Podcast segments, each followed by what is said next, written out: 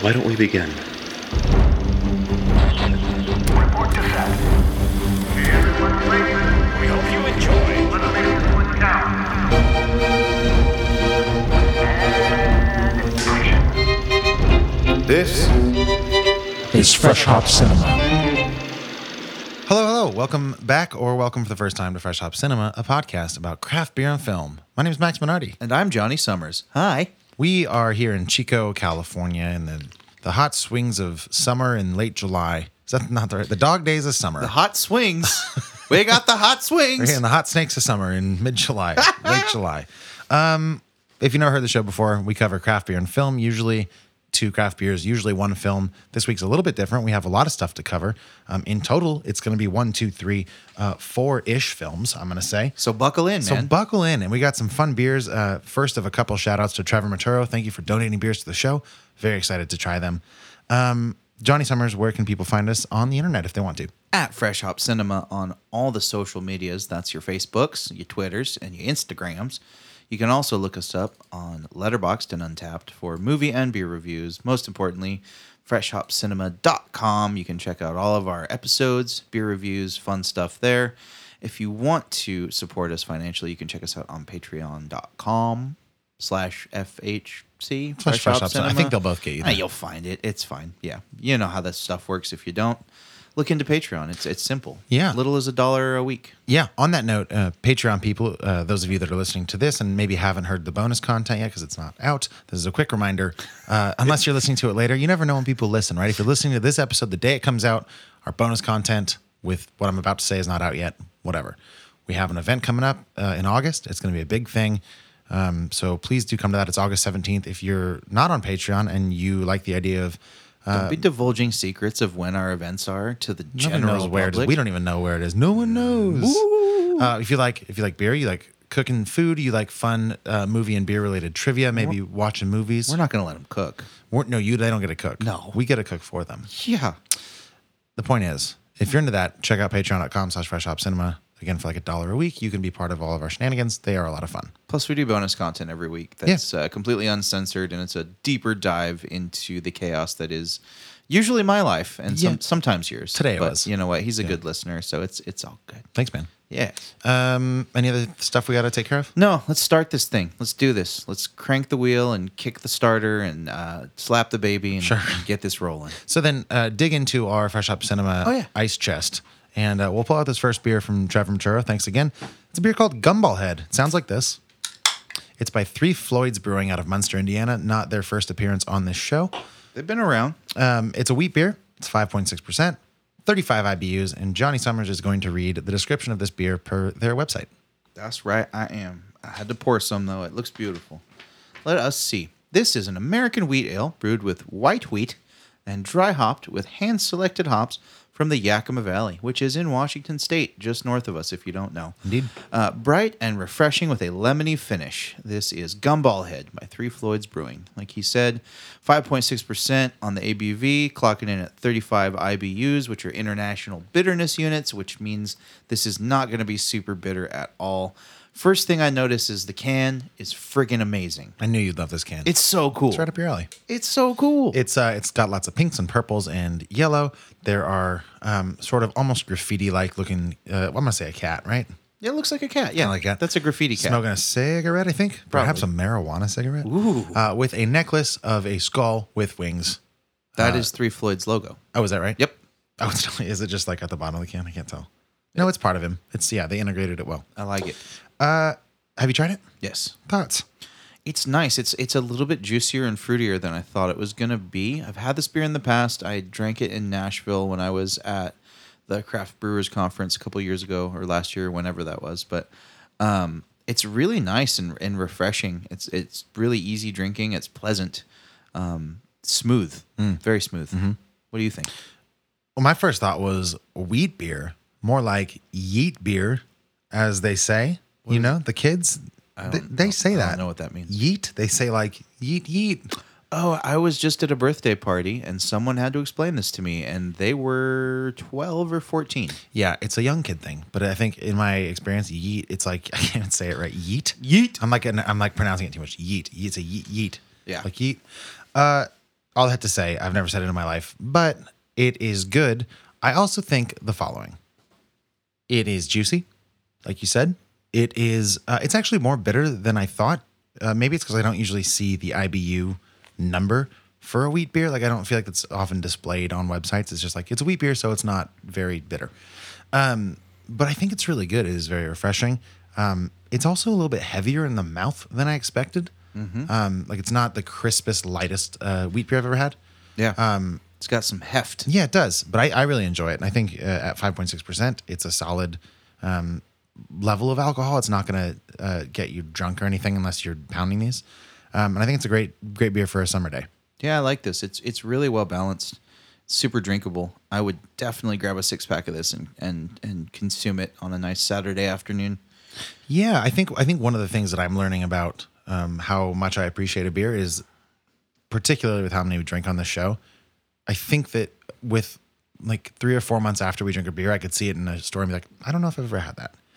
And this one, I think I would a for the can probably, and then b just because it is really delicious. I think I'm gonna I'm gonna remember this beer. Yep. it's tasty, it's memorable. Um, I don't think we can get it around here. No, Yeah, okay. Um, so I'm a fan. yeah, it's really good. I just had a beer that I want to do on the show, but I don't remember if we've done it. Oh, okay. Oscar Blues came out with a beer called Can O Bliss. We did not do that on the show. Okay, well, can it was. say for sure. I drank it when it originally came out, and it was amazing. This tropical IPA, Mm. really, really good. Mm-hmm. They just released uh, a hazy version of it. Oh, interesting. A, a, a hazy candle bliss. It's so good. Uh, and I was grabbing singles of them, and the singles were like a dollar eighty for a twelve ounce can. Wow. So I can drink that all day. So That's one that like I thought we had done on the show because I remember I gravitated towards it. But I No. think I just had it at a bar. Yeah. Uh, but that that beer might be surfacing. I think it's been a while since we've done Oscar Blues. Dude, I think the only Oscar Blues we've done is Death by Coconut. oh, we have to change. We that. haven't. I know we haven't done Dale's. We ha- I don't think we've done 1050, which Oh, seems wow. crazy because it's my favorite stout. Yeah, we've drank that on the show. You think so, right? I think we've at least drank it while we were recording. Uh, that's probably true. Yeah. Yeah. Um, but yeah, we might have to do that because it's been a while since we've done an Oscar Blues beer. Yeah. And Let's I make like that that. happen. It's a standout. I really like that beer quite a bit. Do you, do you happen to have already have some at home, or are you just gonna go get I more? drank them all. All right. But I'll buy more. Fair enough. It's fine. Uh, well, then let's uh, let's give a rating to Gumball Head from Three Floyds. I really like this beer. I would definitely reach for it again. I love the artwork. It really couples with the deliciousness of the beer. It really matches it. I feel like some cans are way cooler than the beer is. We were just he- Max was drinking a beer that he got in the Bay Area recently, uh, and was saying that like, yeah, it's good, but Well, yeah, because the- you came in, you're like, "Oh, that can's so cool," and I was Yeah. like, "All right, hang on a second. Yeah. like I don't like because The Mm-hmm. out- you might have been like, "Wow, it's so cool, I want one." Had I not been like, "It's good. It's, not. It's not as good as the can, but I think with Gumball Head, the inside matches the outside. Yeah. and it's what's on the inside that really counts. but also what's on the outside." but also what's on the outside is very important. I, as I well. guess it's true. Like this, this is true for humans. Like if the outside is gross, then you learn to appreciate the inside. You start to appreciate the whole thing. But there's nothing more of a bummer than seeing like a beautiful vessel, and then it's like the inside of you is garbage. Ooh, that And I is do a- feel like that happens with people a lot. that's some pretty deep weighted social commentary from from from Fresh Hop Cinema right now. What's up? man? So, so- what is? It's so true though. I feel Yeah. like we're just shells of people walking around pretending to be delicious on the outside Right. when we're not delicious on the You inside. gotta get you gotta get both. If you're gonna work on the outside, you best be working on the inside too. Yeah. Oh, is all I'm saying. exactly.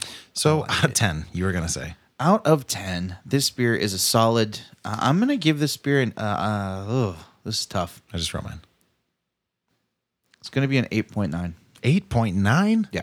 Why you don't? Why don't you just give it the satisfaction of being a nine? because it's not a 9 Yeah, I hate when you do that, but Well, okay. you know you score beers how you want dog. Yep, I know. So for me, it's an eight. yeah Yeah, With super your solid. rookie score It's with not no a rookie decimal score. point. It's an e- easy score to translate across all rating systems. So I like it. I you don't- rate beers however you want. i traditionally don't like wheat beers you know, you don't. there's a a lot of wheat beers that i don't like I'm trying to think of like what are the most common wheat beers you think of that, that other people might also know. Oh, like Blue Moon is a is a pretty universal one. yeah Uh, Crystal is Crystal Wheat even a wheat beer from Sierra Nevada? Yeah. All right. It drinks more like a lager to me. yeah Or is Crystal is is a wheat beer a lager? I'm sure it is. that's a distinction i'm not quite sure on All right. What are you uh, looking up? popular wheat beers Smart. I mean, what are you thinking about right now in your own brain? Popular wheat beers, you say? Uh, Allagash White is a wheat Sure. beer. Uh, Avery's White Rascal is a wheat beer. 21A Hell or High Water. Melon. Yep. Yep. Oh yeah, that makes sense. I guess. Yeah, a lot of those like uh, adjunct. Um, I don't know about adjunct heavy, but adjunct existing type lighter beers tend to be wheat beers. Yep. Uh, Shock Top. That's a wheat beer, right? Mm-hmm. I think so. It's like an orange wheat beer. yeah. Yeah. So yeah, don't like a lot of wheat beers. No, because well, a lot of them tend to get really Belgiany. They can. Like have yeah. a lot of that saison kind of yeast in it. But maybe it's not the Belgian, or maybe it's not the wheat's fault. Maybe it's the yeast's fault. Yeast, more like yeast. Yeast.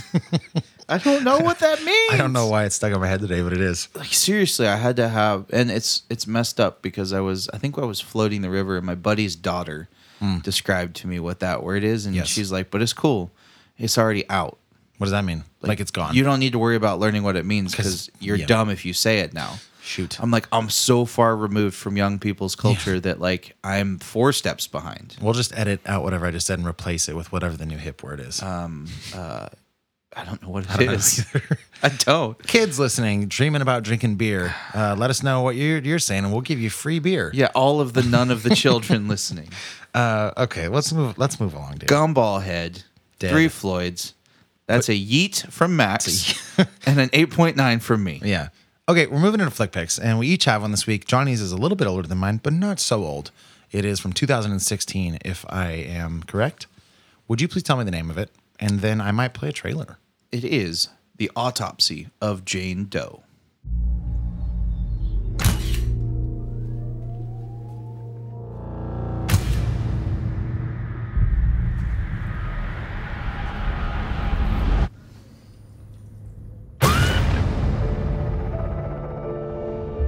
This is not what I was expecting. Can I see one? No, no. What's that for? Make sure he's dead.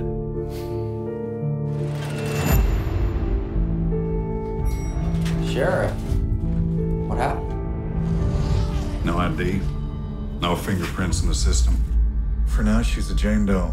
He needs my help right now. 11 o'clock, I'm all yours. Subject is in her mid to late 20s. Hair brown.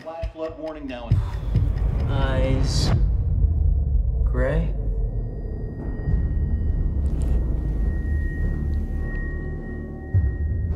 What happened to you? First, they bound her. Then they ripped out her tongue, poisoned her, paralyzed her, forced her to swallow the cloth. What is that?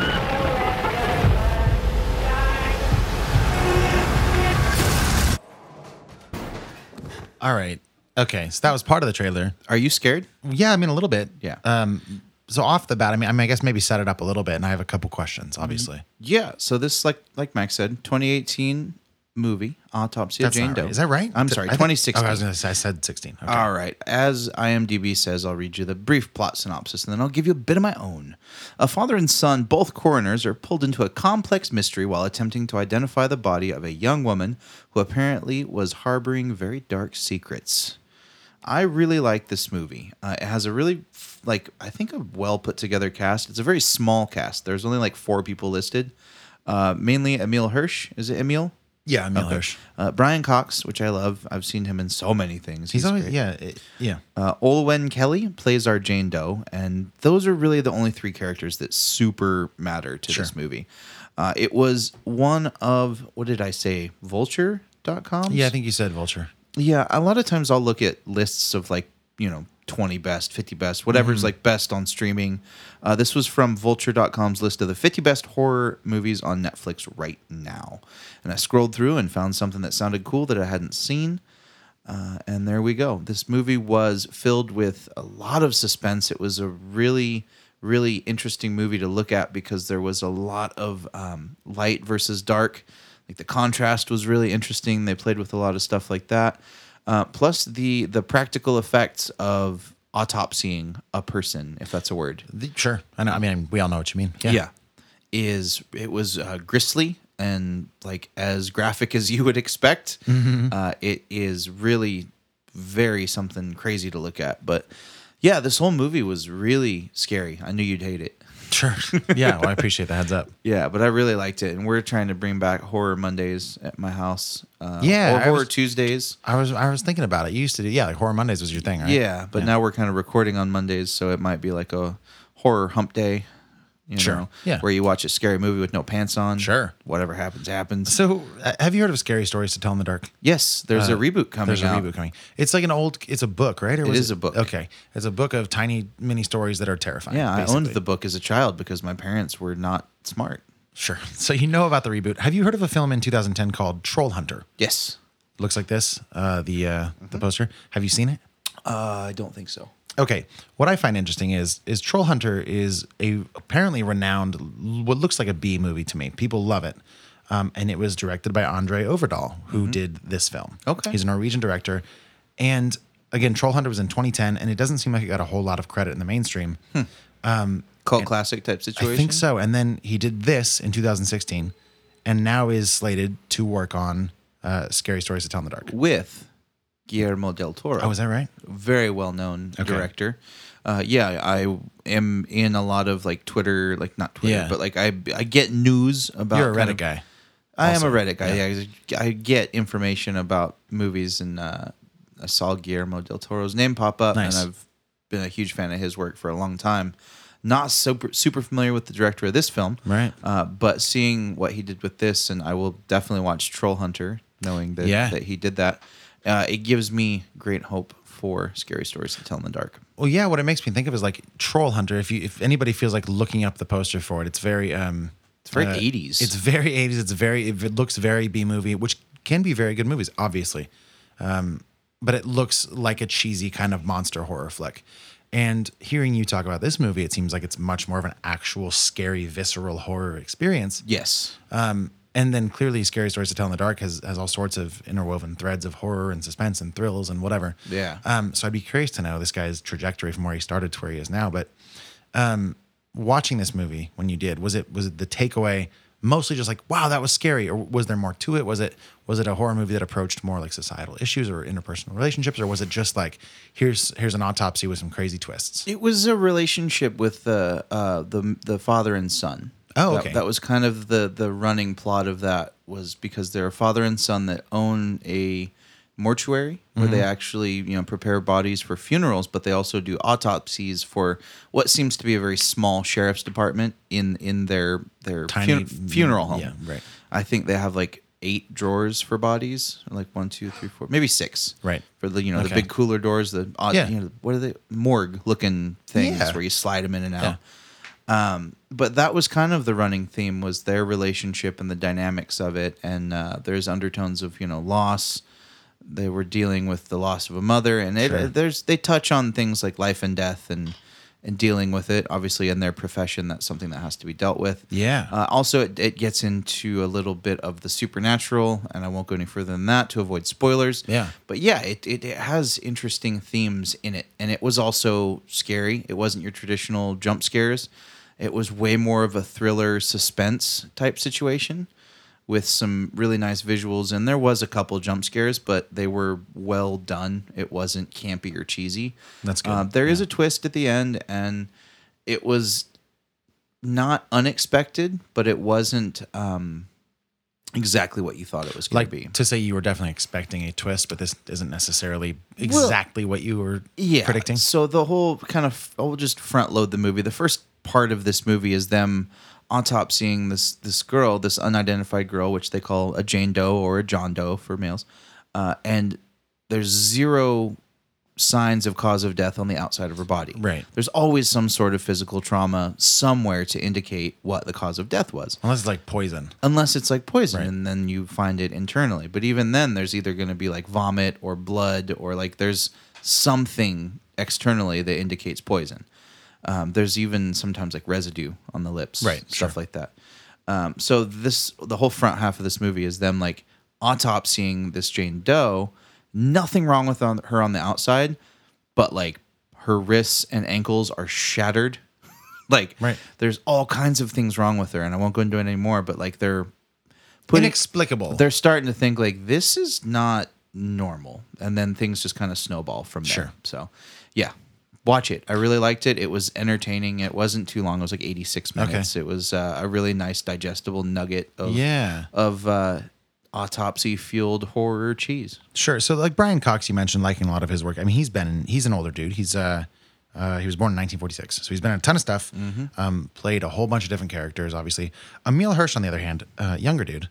And here's some of his filmography: Into the Wild, which is a fantastic movie. Uh, Milk.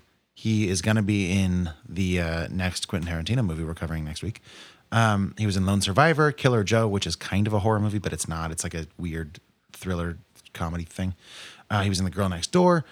Tons of these things, Lords of Dogtown, but he's never that I can tell been in a horror movie. I'm wondering how that played. He's usually like either like a quirky romantic lead or like a troubled youth. How did it work? He was pretty good. Some of his uh, emotional depth wasn't quite there yet.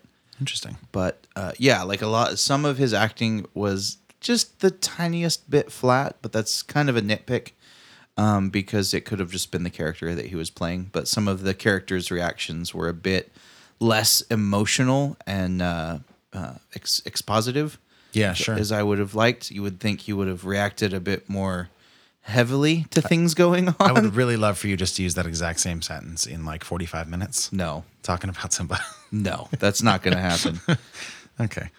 Uh, but yeah, okay. So recommend this movie or no? yes, I already And said that. Where can people watch it? Netflix. Only Netflix, as far as we know. Uh, I don't know, but as I said before, I was reading the Vulture article: "50 Best Movies Horror Movies Streaming on Netflix." Yeah, it's also So, on Prime Video. boom, but you can't watch that.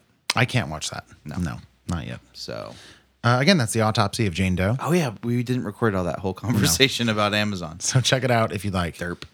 yeah, what's your flick pick, dog? Right. So I watched a movie that came out earlier this year, earlier in 2019. Me too. Mm-hmm. It was called Triple Frontier.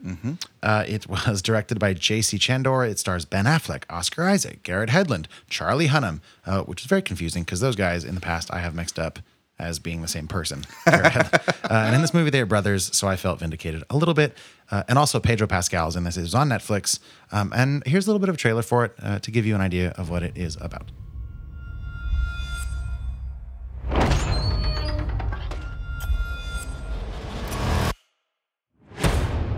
First things first. Any man here that wants to walk away can do so knowing they're the best of us. But it's gotta be now. There is no ground support. The injuries we sustain, we're walking out with. Okay, we don't really need to hear more. I don't think you get the idea. That's it. Uh, you and I have both seen this. Um, Well, you've seen part of it. I watched, I don't know, a good three quarters of it. So listen, I started this last night at 11 p.m. because I was scrolling through Netflix and I was like, I need something that I can tune out, basically. Um, that is probably going to be an inconsequential movie. And then the credits start in the beginning, the the beginning credits, and I see Catherine Bigelow's name as a producer. Who she did the Hurt Locker, and then I see all these people's names in the cast, and I'm like, this this might be really really good. Um, spoiler alert here, it was not, uh, in my opinion, that great. I share that opinion. Okay. Um, so I wrote down in my notes, I wrote uh, in quotes, dad porn. Um, and, and Please extrapolate. well, like it's one of those movies where it's like very machismo. Like all these guys, like they say things like, um, like, uh, like we're not in, we're not in. This isn't a long way from Bangladesh, boys. Or like, let's keep these gun barrels hotter than those women we had sex with last month. That's a direct quote from the movie, right? Yeah, yeah. Um, and, and like there's just this so much of this like just like oozing testosterone out of this movie. None of it is good for me. Like it doesn't land ever. Um, yeah, I think oozing testosterone can be okay. It can be like if you take a movie like Lone Survivor, which we just mentioned a second ago, or um, or like The Hurt Locker is a great one. Like like I feel like military movies can sometimes run the gamut of being like really really affecting and good and deal with actual problems, or sometimes just be like let's blow shit up. There's a America. sliding scale yeah. between movies like The Hurt Locker and movies like The Expendables. Which is what I was gonna say. Expendables at least is like It knows what It knows exactly what it is. Yeah. And my problem with this is like you cast these A-list actors, um, and then like they they sort of so really quickly the premise is like all these guys are ex-military, they are disenfranchised by their communities and the government, they can't afford to pay their bills, whatever. They're scraping by, and then Oscar Isaac is like, "Yo, one more job kind of thing. Uh, government doesn't know we're doing Just- this on our own. Just We- when yeah. I thought I was out. yeah, we got to take, and there is that guy. Ben Affleck is that guy. Like, I'm out. I'm, I'm a real estate agent. I've got my life. They pull me back Pull me in. back in. Um, we're gonna- so Oscar Isaac is like, we're gonna go kill this cartel guy. He's super rich and he's a bad dude. So let's go kill him. Everybody's like, "Ah, okay, fine. They do. Stuff happens, and that could be a fine movie by itself. There's some cool sequences, and in, I don't know where they shot it, but it's some of it looks really nice. Um, there's some well choreographed military style breach scenes that I enjoy. Um, there's some big explosions. There was a plane crash. There's a helicopter crash and, a, and a plane crash, I think. Lots of stuff crashed. Yeah. Um, but the problem is, like, at some point, this movie tries to reckon with the idea of killing people. Yeah. Um, like killing bad guys, but are they bad guys or are they just children that are? And then, like, it doesn't ever work. Like, something happens in this movie where we are forced to be like, oh no, uh, I don't, I don't really care. Here's a minor spoiler, I guess. Uh, one of the good guys dies, and then everybody's like, oh no, that is what killing is. We should stop killing people. And then they have to try to get away with all this money and it's fine. It's a movie that exists, and I just I I wanted to say that I watched it. I have a couple questions. Yeah. Did you not have time to see any other movies? well, I mean, we, we're covering a bunch this week, man. Um, so I, literally like last night I was like, let's try to get a flick pick in, and it was a new movie. It came out this year, and I was like, okay, well, I don't really know much about this, and like I said, I went in thinking this could be really good, and then I got like three quarters of the way through, and I'm like, well, I should just finish it so I could say something. I respect you because you at least finished it. Yeah. And you wanted to have something to talk about. Sure. Uh, So the short answer is no. We didn't, you didn't have time to watch another movie. That's No. fine because I have watched Yeah. Mm-hmm. literally the two movies we're talking about and my flick pick this week. So that, yeah, I understand. Like you roll the dice. This But, is yeah. the movie I'm talking about. But I think it's easy, like especially in a streaming type m- mentality, to be like five minutes, like nah, I'm done. Yeah. I started that movie being like, all right, I'm gonna watch this as if I just bought a ticket to the theater. I'm just gonna get through it. I'm gonna watch it. If it's bad, it's bad, and I'll talk about it the same either way. Like, All I'll right. give it its fair shot. So um, was it worth watching? No, I Okay. don't think. I think it was a movie that uh, makes all of these actors look worse. Any outstanding roles Well, or scenes? No, man. And Okay. and I want to point that Garrett Headland, by the way, I would he's got like he's got maybe like 15 lines through the whole movie, which is not not Many. a ton, but it's also not a little because there's like five A-list actors here. But over half of them ends with boys. It's like this is why we came out here, boys, or like, and some of them are like back to back within minutes in the same sequence. It's like, how many times are you gonna say boys? Was he the one that's a cage fighter? Yeah. Mm. Yes. Uh, it's just like everybody's a caricature.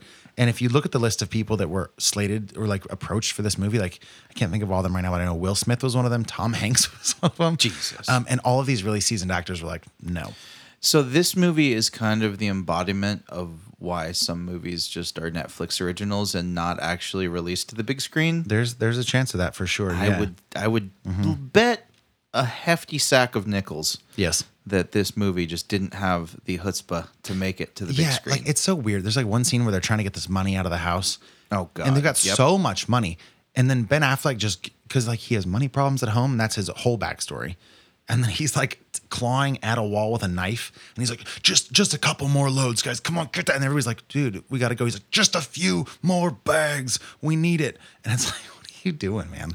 Uh, just like so, no human being that is apparently like an expert in reconnaissance and like a no, no, dumb. That's what we call trying to act. Yeah, I don't know. I missed the part of uh, his career where he was good. I think at one point Ben Affleck was like handsome and charming, and a good actor. Goodwill Hunting. Uh, I don't think he was in that. You're thinking of maybe Robin Williams or Matt Damon, He was Matt Damon's best friend. was he? Yeah. Oh, I see. I don't remember him in that. There you go. He was not memorable. But he's just Batfleck now. Not anymore though. That's true. Not anymore. He was Batfleck. yeah. Wait. Now is he still going to be Batman? No, uh, Robert Pattinson is going to be Batman. But is that like a standalone movie? I don't know. Well, because wasn't Christian? No, Christian Bale wasn't Batman the same time No. that the DC the the Justice League. So they like defined the eras and transitioned to a new Batman. So they're doing the same. Mm-hmm. The- wait. Who, Right? Who was Batman like back in the '90s? oh, so we've had. Um, I mean, there've been a ton, We've obviously. had but- Michael Keaton. Yeah. We've had Val Kilmer. Yeah. We've had George Clooney. I'm thinking of George Clooney. Yeah. Okay. I get them mixed up. Yep. From like the Ocean's movies. Is he even in a, was he in that? Ben Affleck? In what? Any of the Ocean's movies? What has he been in? Probably. what is he Ben Affleck in? what? What the Ben Affleck He was you been in? Argo. Yeah, Goodwill Hunting. Good call. um, the town, which is fine. I don't know, man. I don't get it. Well, but I don't have to. You know. Well, this is just another in a long string of failures from young Mr. Affleck. So that's Max's flick pick. That's Triple Frontier. Don't watch it. Apparently, it's garbage of the hottest variety. It's not a one for me, but it's it's a, it's a out of five, it's a two. Mm, I don't know what that means, but uh, someone out there is good at math, and they yep. should average that out. In the meantime, should we take a quick break? That sounds good. When we come back, we'll talk about The Last Black Man in San Francisco. It's a film that we saw at the pageant here in Chico. It's an indie film, um, and I think it has some fascinating backstory, and we'll get into our feelings about it. Um, a little different layout here in the show. We are covering The Lion King a little bit later, so we're going to probably get into some spoiler talk for The Last Black Man in San Francisco during this next segment, but we'll give you one more heads up before we do. Um, we're gonna grab maybe another sipper because I need another beer. All right, let's go grab a beer. We'll be right back, guys.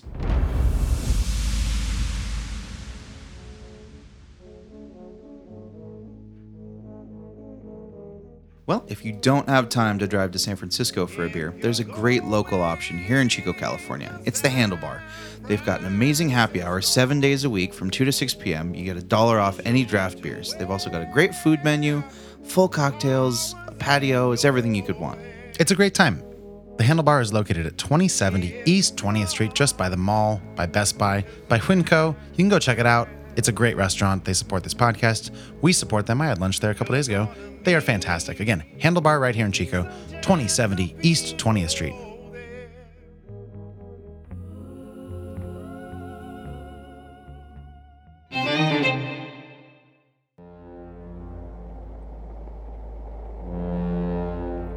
We built these ships, dredged these canals. In the San Francisco they never knew existed. This is our home.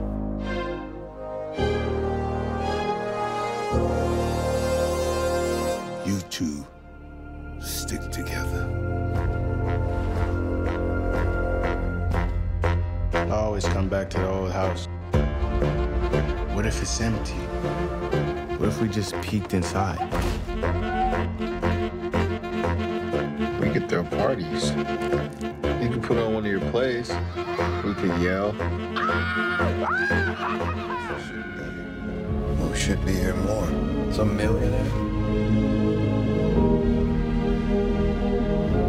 millionaire? You leave. It's not your loss.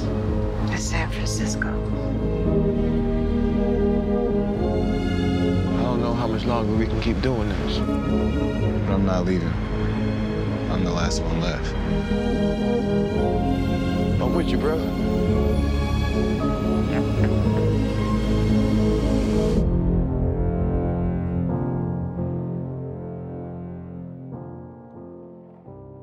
That was a trailer for The Last Black Man in San Francisco directed by Joe Talbot, written by Joe Talbot and Jimmy Fails.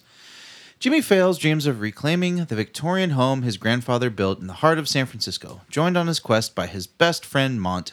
Jimmy searches for belonging in a rapidly changing city that seems to have left him behind. As he struggles to reconnect with his family and reconstruct the community he longs for, his hopes blind him to a reality of his situation. A wistful odyssey populated by skaters, squatters, street preachers, playwrights, and other locals in the margins, The Last Black Man in San Francisco is a poignant and sweeping story of hometowns and how they're made, kept alive by the people who love them. Boom. So, this is a movie starring Jimmy Fails. He plays himself. This is a true story written partially by him and by director Joe Talbot, telling the story of Jimmy's upbringing. It also stars Jonathan Majors as his friend Mont uh, or Montgomery Allen. Danny Glover is in this as Mont's grandpa, Grandpa Allen. Um, Tachina Arnold plays Aunt Wanda in this. Rob Morgan plays uh, Jimmy's dad, James, uh, or Jimmy Sr. Uh, Mike Epps makes a cameo in this as Bobby. And the other person I want to mention is Jamal Truelove, who plays a character named Kofi. Uh, this is a an independent film. If you haven't heard of it, we're not blaming you. It hasn't gotten super widely distributed in in these here American states. Um, it did come out on June seventh uh, in limited release, and as of July twenty second, it's made three point eight uh, million dollars. I think it just came to Chico for the first time this week. I don't think it's made any type of limited pass yet. Correct. Uh, it's rated R. It runs two hours long. Uh, It was distributed by one of our favorites, A24. In fact, I think the only time we ever mention who it's distributed by is when it's A24 on this show. Um, Johnny and I, you and I did not see this together. We did not. Um, but what did you think of it? And how was your screening in general? so my screening was nice. It was uh, full, not f- quite completely full. There was sparsely empty seats, but it was a good crowd. A couple people walked out, which I mentioned to you earlier, which Yeah, was kind of weird. it was really weird. Uh, I'm not sure if maybe they just weren't feeling well or whatever, but it was like two separate occasions. Mhm. Um, but that being said, it was an enjoyable experience. Everyone was nice and quiet. Um, my my overall thoughts were this was a beautifully put together movie with some amazing cinematography and really interesting character work uh, and a lack of just guided exposition, which Mm. really lends itself to the storytelling style. Your name was missing that. Yes. Okay. It- there was just here's this thing that this guy's doing. You figure out why, which I like. Uh, it's, it didn't hold your hand.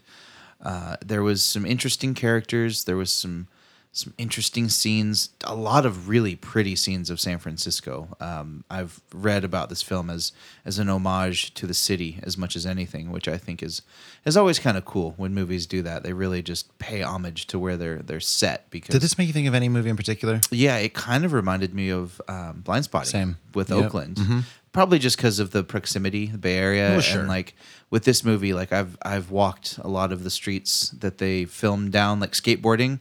Like I rec- I've stayed at some of the hotels that he skated by, so like just stuff like that is really cool. And also, uh, my parents lived in San Francisco before I was born, so uh, a big part of my heritage kind of lived there for a long Yeah. time. But back to this movie wise, um, my only real complaint with this movie is it did seem to get a bit long winded. Uh, other than that, I really liked what this movie had to say about you know hometowns, about needing to belong, about all the issues that it brings up. I think it really spoke to them pretty eloquently, except for it just got a little long in the tooth for me. Um, but if that's your only complaint, it's it's doing a great job. So Sure. overall, I, I like this movie quite a bit. Um, it was a good experience watching it, and I would I would probably recommend it. So, Yeah. yeah, I think I liked it a lot. I think I like it a lot. Love it. Um, did you find that like your experience in San Francisco really affected your viewing of this in a lot of ways, or just more like a passing thought? Like, oh yeah, I've seen that. That's cool. Yeah, I think it did because I've spent a lot of time there, both in my youth as and as an adult, Mhm. and just having a connection with the city myself. Right. Definitely, you know, I empathized. I, I put myself in that situation, and I, I can. It's easier to feel strongly about a movie when you can put yourself on the same streets that it's being Right. filmed in. So, I think that did have a factor to a certain degree. Yeah. I think it said it in the trailer, but j- just to be clear, so like this, Jimmy's whole thing is that this house he grew up in is uh, not where he lives anymore, and he's kind of had a rough life in terms of finding a place to live, and he's been renovating this house because it means something to him, and I think that's such a prevalent theme in this movie, like places having meaning. Um, I, I'm curious to see like how this movie is going to play or is been playing in the Bay Area, like there's such a strong sense of what it is. Like it feels at times not specifically San Francisco, but definitely Bay Area, like you were saying. Like, um, so I can only imagine like having that tie to that area. It's got to be so powerful. Yeah. Um, so my viewing was very, very packed. I saw it at the pageant again, like, um, like I said, and it was just like to the point where I showed up kind of late 'cause I skateboarded there, which was a nice touch. I felt very Totally. in tune with that movie. No kidding. Um, so yeah, I took my little short board and, and got there, but I got there maybe six minutes before it started. So just like enough time for the pageant, but the line was out the door and, and I think it was Miles, the owner that was there and was like, there's no more seats together. And I didn't hear together. I was like, there's no more seats. No, I have to see this for the, the podcast. And I didn't know what I was going to do, but Miles, let me in. do you know me? You don't know me. Okay. But I like this. I'll stand in the back. Um, so there was one seat, and I sat in the back next to kind of a chatty lady who was very funny because she's her mom was behind her, and at one point she shushed her mom. I didn't know it was her mom at the time. I was like, all right, this lady gets it. And then she leans over me. She goes, that she uh, she had some accent, so I couldn't quite understand it, but I think she was saying my mother likes to talk a lot during the movies, um, so I have to shush her. And I was like. I get that. Respect. So then she was like weirdly commentating to me at moments throughout the movie, and I had to like stop engaging with her because I realized it was fueling the fire. Ah. Shy of that though. Very enjoyable experience. Kind of. Well, now that I say that, there was a lady behind me that like tapped me on the shoulder and goes, "Can you like, can you scoot to the? I don't mean to bother you. Can you scoot to the left a little bit because I can't see anything with you away." So I spent, if you can see me, the whole movie like this, Just like leaned kinda and s- scrunched? just squa- like yeah. Yeah. my back hurt by the time I got up, but whatever. I really love this movie. Um, I think everything you're saying is true. The cinematography is gorgeous. Um, there's a couple of really great scenes of like him, Jimmy skating the hills of San Francisco from really far away. And it's just beautiful, beautiful shots throughout. Um, the soundtrack by Emil Masseri, I think is how you say his name, is great. Um, not all of it is as vocal as the uh, bit we heard during the trailer, but there's like these really weird um, choices for instruments. There's like some weird synth stuff, but also strings and um, I was trying. Sometimes I do a thing where I'll look up, like I'll try to find people's reviews because I have thoughts and I want to see if somebody else can help me get those thoughts a little bit more eloquently put. And I have a take on this movie that I have not been able to find on the internet, but I still stand by it. Well, let's hear it. Well, I think ultimately this is yes a movie about this guy's relationship to his house. Um, before that, I think it's a movie about him and his friendship with Montgomery. And before that, I think it's a movie about loneliness. I think this can be read very cynically and very sad. Mm-hmm. Um, in that, in that, it's like it's always searching for this home. It's like he's not had a great upbringing with his family, um, absentee mother, not a great relationship with his dad, um, and this this house for whatever reason is the one thing he's clung to, Um, despite being surrounded by enough people that really care about him. It's always like, no, the house is this is it for me. Like this is what I have to do. the cameo by Mike Epps. There's a scene where he's his character's name is Bobby, has um, bought, stolen, he says borrowed uh, Jimmy's old car and is living in it. Which Jimmy used to live in. I think yeah, that's important right, to mention. Right. So, yeah, Jimmy, again, like not having a ton of places to live. But now Bobby is like living in the car. And at one point, Bobby's giving Jimmy some crap and like, you, you, you're always lonely or whatever. And he's like, dude, you live in a car by yourself. And he's like, yeah, but people like me. Um, and then there's a scene later on in the movie with with Bobby. Do you know what I'm talking about? Uh, he's out kind of in the car. Mm-hmm. It's just him. And I think that, uh, without spoiling it now, obviously, like really kind of sums up the themes of this movie about loneliness and like what it means to be loved or what love even is or, or what you need to have love. Exactly. And, uh, and part of that, kind of to tie it all in, is identity. You know? Yeah. And a big part of this character identifies as, you know, the house is his identity. Right. Totally. what he's clung to and it makes him feel not alone. And also yeah. like there was some issues brought up about like abuse and stuff. Sure. And like the, he had a secret room he could hide in. Oh in God. House. I love how they peppered that in. Yeah. The one where he's like, Yeah, I was this is the room I went to my dad was he said, I think, doing his thing. Yeah, or Which we're all like is something. like, yeah, like beating somebody or drunk or like on drugs. Yeah. Right. They mentioned sure. a couple times about his, you know, dad smoking up all the furniture. Oh, that's oh yeah, yep. Selling it that for drugs, it bro. Yep, good yep. call. Um, so yeah, I really loved Monte. I did too. I think it's just Mont, Mont, right? Montgomery, Mont, Montgomery. Mont. I think they called it Monte at some point. Yeah, maybe. I don't know, Mont. Dude, I think this movie was about him too. I do like, too. I, as much Jimmy yes. as him. If yeah, if not more he, Montgomery. Like yeah. What a what a great guy. Every but not everybody deserves a Montgomery in their I life. Know, right? But you should all experience one. I would love to. I don't know what I've never met a Montgomery in my whole life, but I want one. Right. Uh, I don't that, love that phrasing. Yeah. Sorry. I, I want somebody yeah. in my life that cares that much about everything that, that he does. He feels everything so so deep. much. And I think we should talk a little bit about the group of five dudes. Um, just kind of chilling on the corner. Yeah, I was thinking about it, and like this moment I saw them, there's this group of five dudes that uh, are not great to each other. They are always like insulting each other and like almost fighting and whatever. Um, it reminds me a lot of um, I think it's called a chorus in in uh, Greek theater. Okay, it's sort of like this uh, bridged gap. It's like almost like a soliloquy to the audience, but it's this like subdivision of people, usually wearing masks, traditional of uh, Greek theater, that would like sort of kind of guide the audience along mm. what's happening. So instead of having to have a character be like, and then I felt pain, like the chorus would sort of would tell you what's going on. Mm. Um, and in this movie, there's like this constant like um, f- force, I guess I'll stay with for now, um, that have some serious impacts in the storyline. Um, and I think they do a really good job. Like there's one scene in particular where Mont is he's a playwright. He writes plays. That's important here. Um, Mm-hmm. and there's about to be a fight, and he walks over and like just pretends like they're in a play. Yeah, he's a weird dude. Yeah, he's an eccentric, and they are very confused. Yeah, Um, but he starts directing them like they're actors in a play, which is so funny because it seems like they are actually in a play if you think about it in the context of like Greek theater, mm-hmm. um, classic Greek theater, and it's like I don't know. There's I feel like there's a lot of layers to this movie. I, I saw it yesterday. Okay.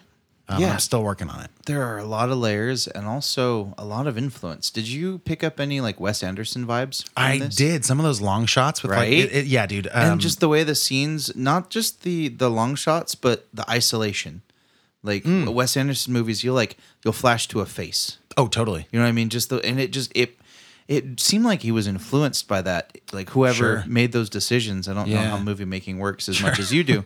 Whoever made those decisions and like guided the direction of this, I imagine that's the director. I, am sure it's partially. I mean, um, but, but, yeah, there was some huge Wes Anderson influence and like the the long shots, like you said, and mm-hmm.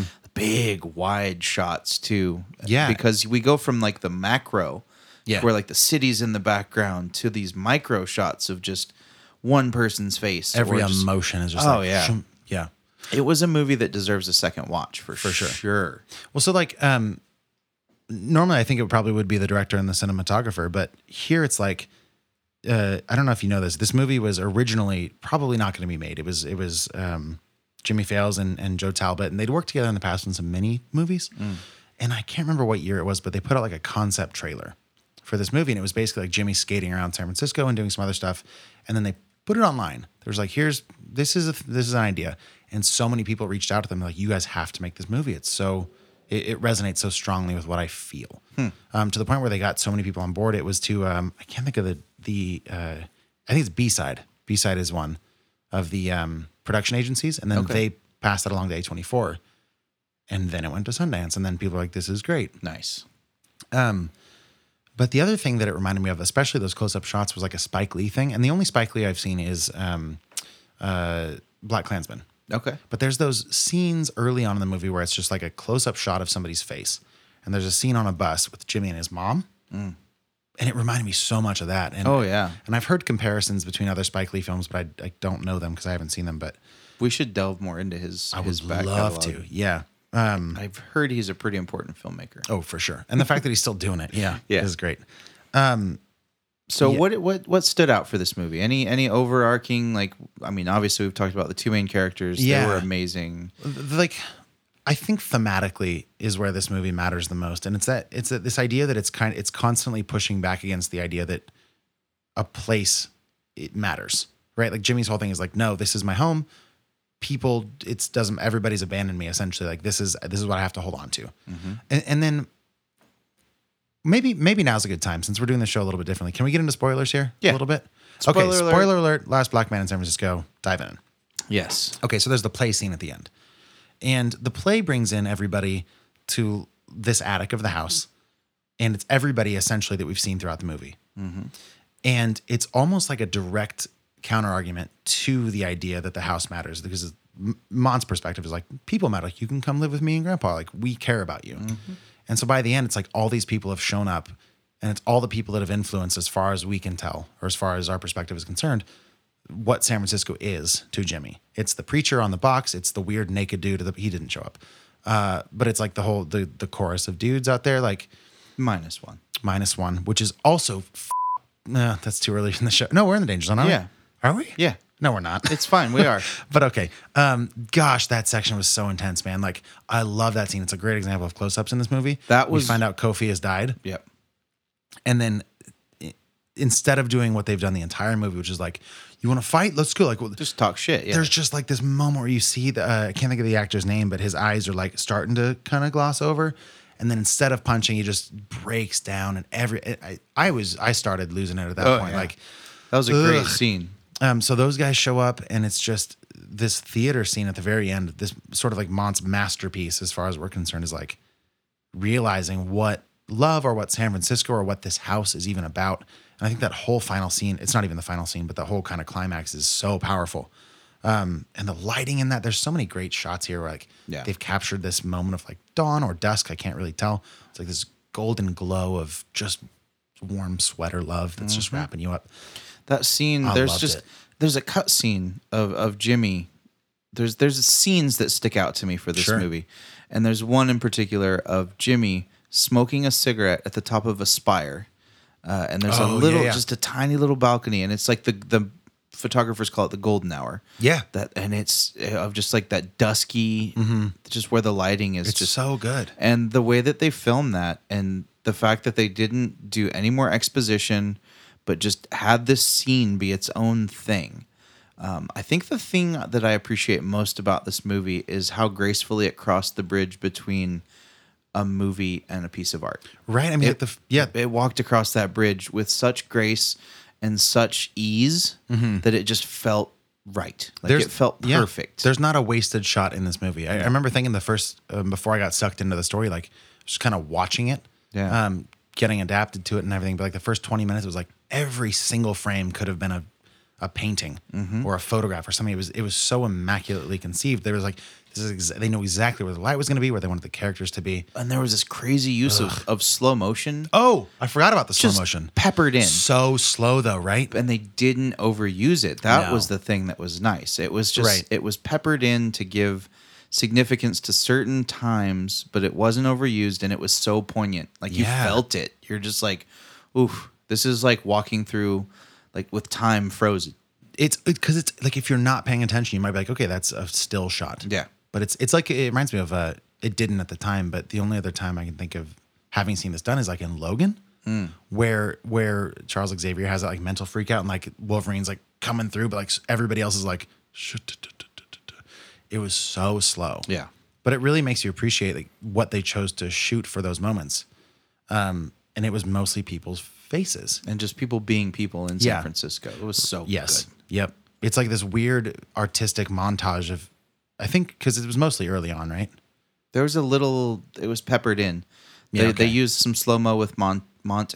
Yeah, um, like just sitting, looking at buildings, looking Yeah. at the house. Yeah. So it was throughout. Majority of it was used at the beginning, but Yeah. it was sprinkled in. It's so good for establishing clearly like what the filmmaker wants us to feel about San Francisco. Yeah. And it was so powerful because we've talked in the past on the show, like slow mo can easily be overdone and done or wrong. ineffective. Yeah. Like Yeah. it was perfectly done here. Yeah. Um, We gotta rate this thing. yeah. Yeah. Uh, We could talk about this movie for probably Forever. the next two hours. Uh, yeah. I Yeah. think the the too long didn't read is that we both really liked it Yep. and you should see it. Yes. And we're really lucky to have a place like the pageant theater that shows movies like absolutely this in Chico. The the last thing I want to touch on before we move on from this is like s- so the ending basically just again s- spoiler here I guess we've been spoiling stuff but um, Jimmy ends up leaving instead of staying with Mont he doesn't really even say goodbye he writes a note and says I'm sorry I couldn't say goodbye properly thank you for being my best friend um, like really ties the bow on this like he's had people he's had the home that was then taken away because he realized it wasn't what he thought it was um, and goes and just sails into the or rows into the you know The bay. sunset. It was Yeah, in, it was in yeah. the bay. He was, It was the right last last. Oh, God, that was a great shot. too. Yeah, the last scene was him rowing basically underneath the Golden Gate Bridge. that was the slow mo there. That water. Yep. Oof. so great. beautiful. Um, but I think that's if I wanted to bookend my reading of this as like a cynical. lo- It doesn't even have to be cynical, but like isolationist kind of lonely movie. I think that really kind of puts the nail in the coffin. Like, no matter what, he is destined for being alone. Mm-hmm. which is like back to the uh, the Mike Epps character Bobby. Like he's bragging about how s- like people like him and he's happy. And then that last scene we get of him is like him alone in his car at night. There's gunshots in the background.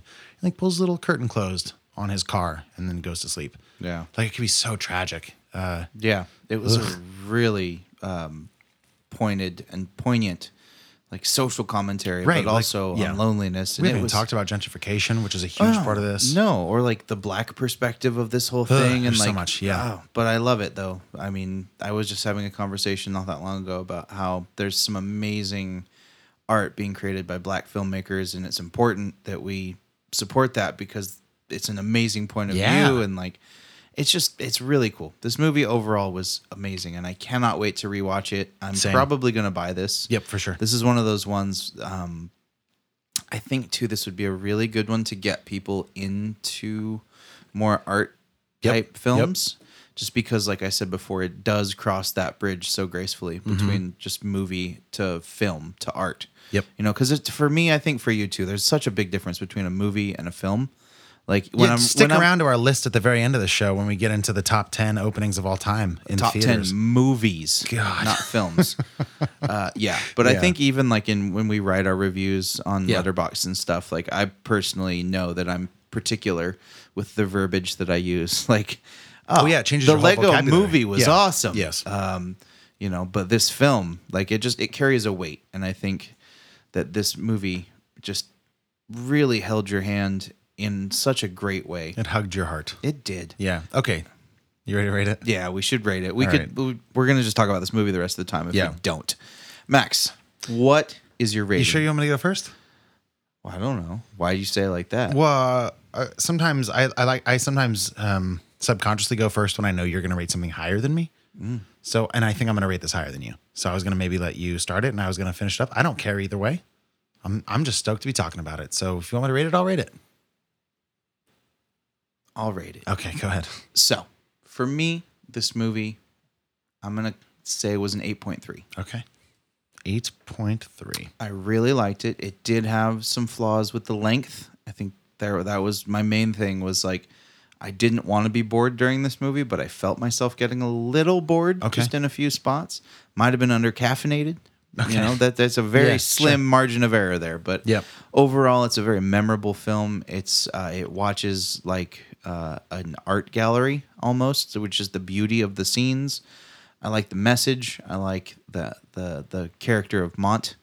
I liked a lot Mont's about Oh, great. this movie. He's so good. Can He's we, so yeah. sweet. I wanted to hug him, dude. That scene where they're time. skateboarding on the same board. Oh my god! Come on, which is like another thing of like class inequality. Like they can't even like they have to get to wherever they're going because they can't wait for the bus. They don't even have a car. Yeah. Ugh. There's so much commentary here. Yeah.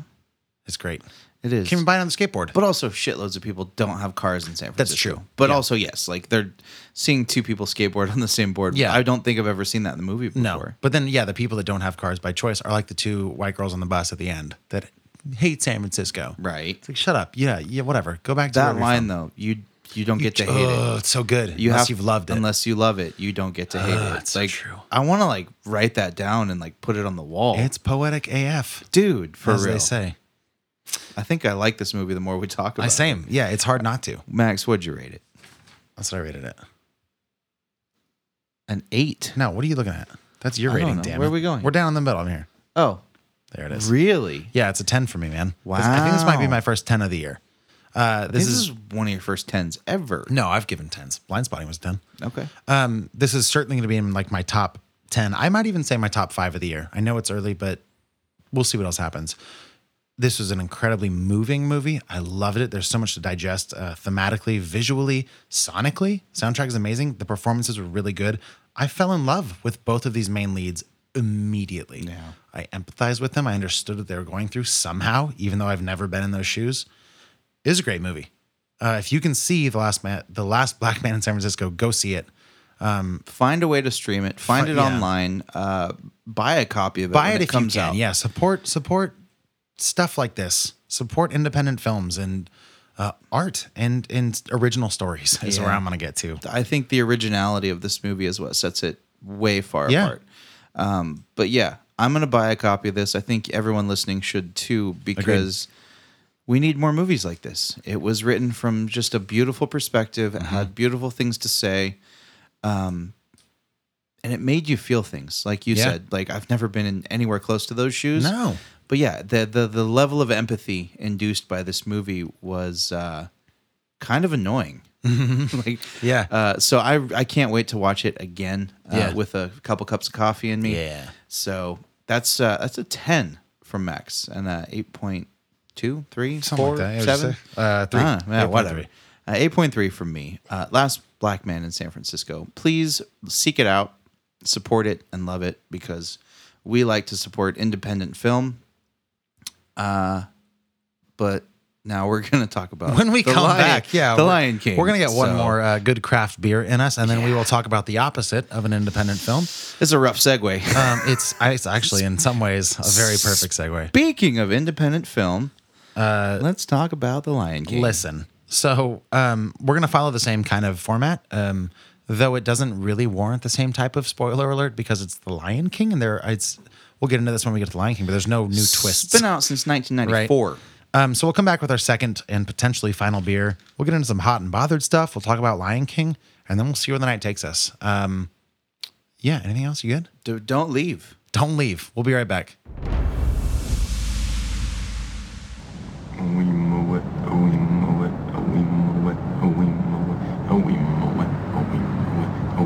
You know what? I, I don't. A wee moet, a wee moet, a wee moet, a wee moet, a wee moet, a wee moet, a wee moet, a wee moet, a wee moet, a wee moet, a wee moet, a wee moet. remember her.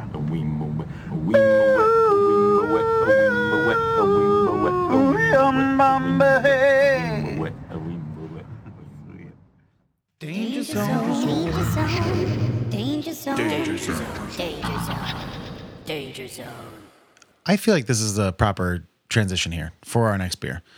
In a fight, who do you think would win, a ninja or a unicorn? That depends. Because like, how are we establishing the rules of what a unicorn can or cannot do? Exactly. Right? We have to establish the power structure and uh, sure. But also, ninjas are real sneaky. Johnny Summers, describe the can that you were looking at from again Pipeworks Brewing, Ninja versus Unicorn. This is an artistic explosion of a ninja fighting a unicorn. We've got the can bifurcated into a ninja half and a unicorn half with completely contrasting color schemes. The ninja is a very uh, rising sun type color scheme with big light beams, with black underneath, bright oranges, reds, kind of dark but bright still too. All d- dressed in black. He's got two what look like uh, katanas. I'm gonna say those are ninja swords of some kind. Yeah, but if they're both katanas, that's unlikely. Nobody ever uses two katanas. They're too long. Are they short swords or long swords? They look long. Um, can oh they do look long. You're right. Those might be katanas. Yep. But like Leonardo Ninja Turtle style katanas. Yeah. Yeah. And then we have the other half of the can, which is very bright, very like cotton candy, pastel, rainbow clouds, and uh, like light blues, light greens, light pink, and a very angry uh, looking unicorn with a very sharp horn and a bloodshot eye locked in what I assume is an eternal embrace of combat with the ninja on this can. Yeah. So this e-, evokes some strong emotions in me. I feel like I want to fight a horse now. Well, you know, one of the origin stories for a unicorn is the narwhal. Yeah, I've heard that. Yeah, I haven't really, but yes, I yeah, believe it's it. a it's a thing. It's like, um, or maybe it can't be the other way around. Um, yeah, people would see like a narwhal. Old sailors would back in the day, and they would be like, "What the hell is this weird uh, horn?" Um, and the closest thing people would do is, "Well, it's just a horse." It's a water horse. What? With uh, I think I have that right, but it does sound crazy now that I say it. That sounds like crazy pants. We will do some digging, but I want to say that this is a world class beer as far as beer advocate ratings go. It's got a 95 out of 100. Um, I've never had this before. Have you? Long time ago to share, too drunk, didn't remember what it tastes like. Okay. So basically, tasting it now for the first time again. so what does it taste like? Oh hot damn! This beer is impressive. Good. Okay. Uh, I am very very impressed with its its drinkability. It, it is light and fruity up front, but it's got this nice body and nice carbonation, and it really is rounded out by this delicious hot punch in the in the back of it that kind of leaves your mouth a little dry, a little bitter, but not in a bad way, in a way that makes you want to just drink the rest of it. Right. This is a really damn good beer from uh, the old Pipeworks out of Chicago, Illinois. So they say Ninja versus Unicorn celebrates the epic battle between two of the biggest hopheads of lore. I don't think that's true. What? Brewed with over five pounds of hops per barrel, which is a lot, this unfiltered double IPA is sure to please the most discerning hop lover. Whether you're rooting for the mythical horned horse or the deadly assassin of the East, we hope you'll enjoy Ninja versus Unicorn. Um, which I think I just want to jump in. We have talked about the difference between hazy and unfiltered. And if there is a difference, and just by looking at this beer, it doesn't look like a hazy beer to me. This doesn't scream, I'm going to be juicy and fruity and tropical and delicious. Uh, it says more to me like I'm going to be West Coasty and hoppy and piney and resinous and delicious. Yeah. Mm-hmm. Um, so you've tried it. Yes. Uh, does any of that match up? Yeah, it does. It's very uh, West Coast inspired. There's still a little bit of juiciness, but the overall presence is just of these deep, resonating hops in your mouth, yep. which I really, really, really like. And this beer is relatively fresh. It's within a month or two old. That's a big difference. Yeah. uh, it was canned almost exactly two months ago to okay. Well, I, I, think that's impressive then. Yes. Um, yeah, man, I get a lot of like really piney hop notes. Mm-hmm. It's a uh, it's a bit sweet, but I don't not like a juicy type sweet. It's it's very hop presence type sweet for me. Um, pretty carbonated, not too heavy feeling at eight percent. I kind of expected it to be a bit bigger feeling. The first beer felt uh, heavier. It did. The yeah. gumball head. Yes. Uh, I'm not mad at this at all. I think this no. is quite tasty. This is real good. Uh, again, worth pointing out, Trevor Machero, thank you for this beer. Um, I really think it's very tasty. Yep, I agree. Um, any other initial observations you want to talk about? I mean, besides just the the pure love I have for the can, it's really another situation where the outside matches the inside. Yeah. Did you want to talk about what the? Uh, wait, this is that. Sorry. Um, was that that was on this episode, right? The gumball head. The uh, the yeah outside matching dude, that, inside thing. Dude, that was like forty How does minutes. That feel ago. like it was so long ago to me. I don't know. That was today. Yeah. Okay.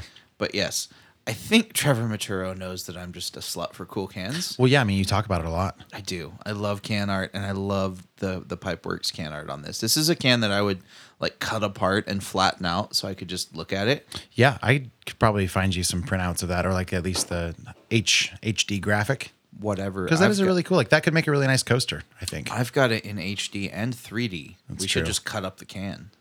Yeah. Sure. Get your tin schnips. Yeah, dude. Um, You have them out from that bris last weekend, right? from the what? Bris. Bris? Do you not know what a bris is? I don't think I've ever heard of that. That is the Jewish ritualistic circumcision of a Oh, My young man. God. Yep. Whose whose bris was I was I performing it or was it on me? I don't Last know. weekend I can't remember. You're the one with the tin snips. All right. I don't know. The idea that they use tin snips in a circumcision is Shink. uh, horrible to me. Yeah. Yeah. Uh, you can hire somebody to come to your house and do that to your baby. Well, sure. I'm sure it's like the equivalent of a like any type like a midwife or a doula or there's people will come to your house for anything. Yeah, Some people man. do it when you don't even ask them to. But like, if And- you're gonna do that to a baby, at least do it in a hospital. yeah, I think that's probably true. Come on, That's a good idea. Jeez, Um, want to rate it? I do because I really like it, Yeah. and I am going to give it. Out of all the double IPAs I've had, this one is up there. You're gonna want to travel for this one. You're gonna want to drive to a can release.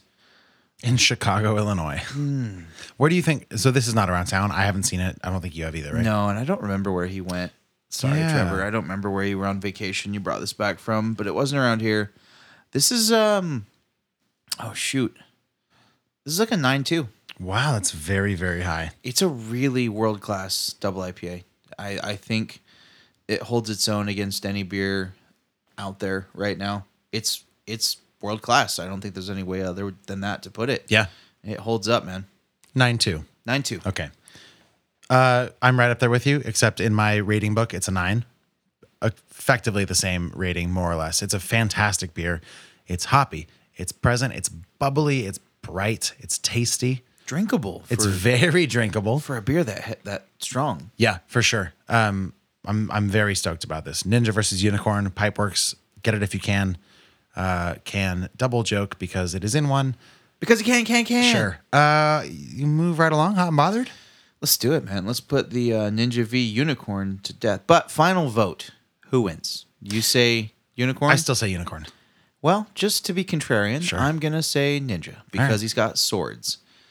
Yeah. I'm just trying to think how else the, the Unicorn would actually do physical damage besides a highly avoidable. I mean, like kicking. Head kicking's a spike. big one. Yeah. horses are fast. Like if you Especially if it's a magic horse. right, like you got to assume there's some um like heightened ability, right, from the the mythical quality of you this. would think. it's mother's. Uh, well, it's it's. Look, man, I'm getting my myths confused. Not Pegasus, just the unicorn. Its wife is not Medusa. Never mind. It's hard to say. Is the point? Yeah. Makes you wonder who a unicorn's married to. Sure. If anybody knows what the answer to this question is, please email us or tweet us. Nope, I'm I'm vetoing that. Send us a video of you describing it. That's even better. Yes. Yep, I want to see it. But email it to us. We can get it in HD, and it's not like some pixelated Twitter video. FHCcast at gmail.com. Send us that unicorn information. Johnny, my friend, what has you hot and or bothered? Well, as promised, I am going to give you a spoiler free take on Se- Stranger Things episode Season slash three. season three. Yeah, that was was that last week you said that? I don't remember, I don't know man. It was sometime in the past, but we're not talking about that because it's gone. We're in the present. I have man. to interrupt you once because I want to say this on record. I have now officially seen the first episode of season three based on your recommendation. Okay. Um, so in case it's not clear to our viewers, please, for me at least, no spoilers. Yes. Uh, for the season. No spoilers, just Okay. overall take. Great. Uh, this, as does first and second season, live up to what you expect from this show. I love the overall aesthetic of this. To me, this season really dove deeper into the 80s aesthetic and really just lived in that sandbox of pop culture, which I really, really enjoyed. They kind of did that, you know, medium strong handedly in the first two seasons, but this third season really fully embraces it. and it's a really fun place for the show to play in. Uh, I like the plot. I like these these characters getting older. The whole cast is still completely intact, and we're kind of just aging with these characters. And I love that they haven't recast it. They they just are dealing with problems that are more fitting to their age. Um, as you might suspect, there's some sort of unknown force threatening the What? world, and Eleven and her band of cohorts have to figure out a way to get through it and save the world. But it's uh, it's funny because they've kind of done the same thing for the first three seasons Right. or all three seasons, and they've gone about it kind of uniquely in a way that keeps you interested and stimulated, and it's not too um, you know cannibalistic of itself. It really is just fresh every time, and I think this newest season really uh, fulfills that and and gives you fresh takes and new relational dynamics and different characters and different points of view, different problems to uh, figure out and stuff like that. So. Uh, overall, I really, really liked it. There was a couple episodes that kind of almost lost me just due to the high cheese factor of just like silly goose writing.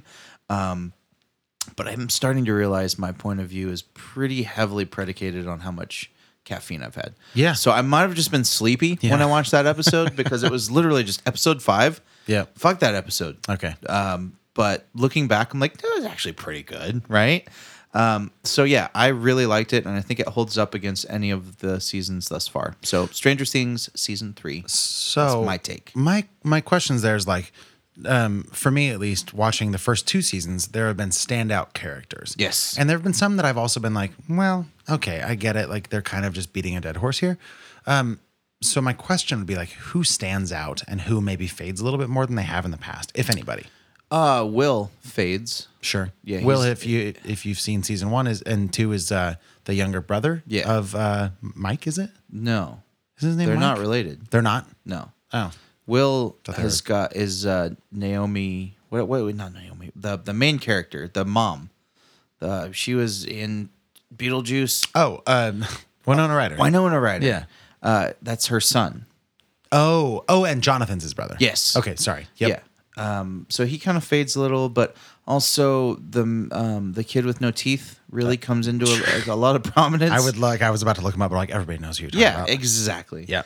Uh, and also, um, one, a little sister shows up that we didn't even know existed. Oh, that okay. And I'm not going to spoil it. Okay. There's no spoilers. But Sure. she turns into this like badass that's like full of quippy one liners that like at times it's tedious, but also you don't mean Max, do you? no. Okay. No, Nope. She's also a little no, sister. she's one of the main characters, but there's Okay. another little sister.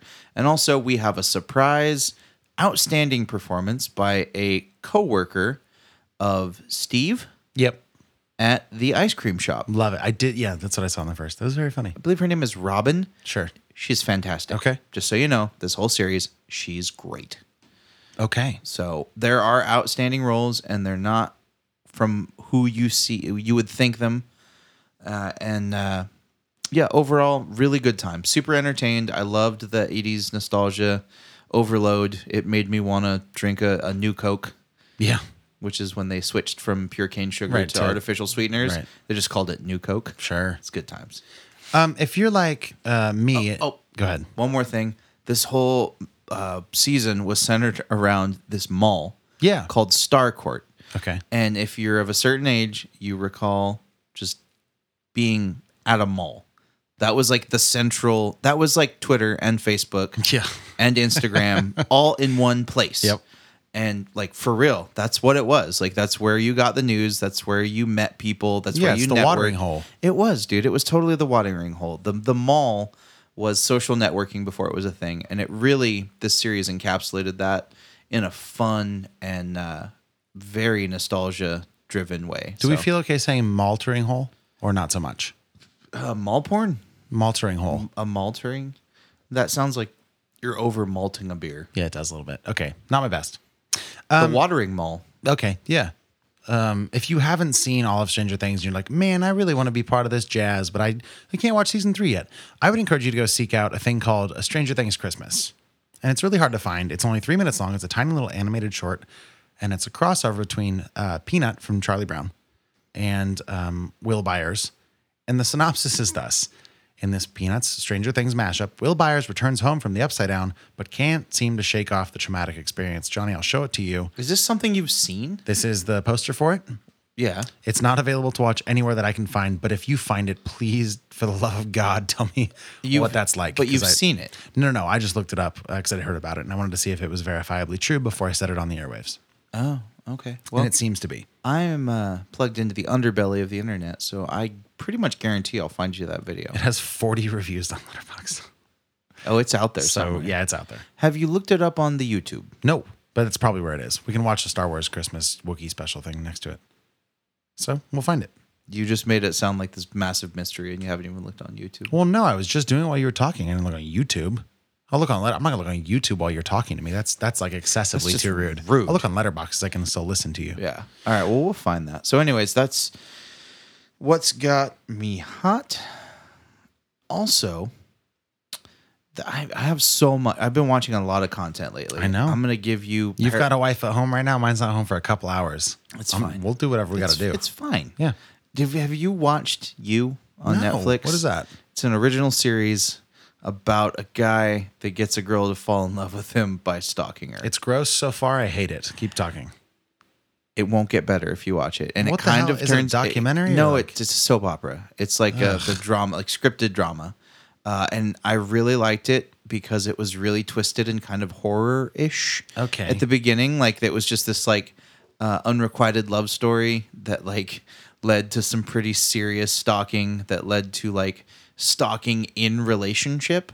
And it was a really, really deep dive into uh, abusive relationships and abusive interpersonal. Like the whole show's kind of about abuse and like how like to be not in a relationship or okay, well that's in a good. life. um, That's a good undercurrent. It was fascinating though. It was like a character study of this psychopath that like gets this girl to fall in love with him by completely stalking her. I don't love that. That doesn't sit right with me just by hearing that description. It's fucked because by the end of the series you're like kind of charmed by this guy. no, we're all that girl. Damn Yeah. it. Okay. It Eh, kind of, but also like no. Like it's this prime example of like everything that's wrong. But it was just a really thought-provoking interesting show and it I wanted to bring it up because it led to some really interesting conversations. Yeah.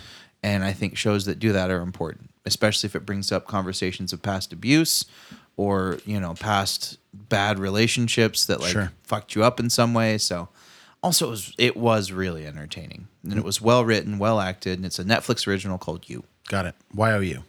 Why? Oh, Fair enough. And you'll love this. The only reason I started watching it is because uh, my favorite comedian, one of my favorite comedians, uh, Chris D'Elia. Okay. It was one of three that I was Yeah. gonna guess.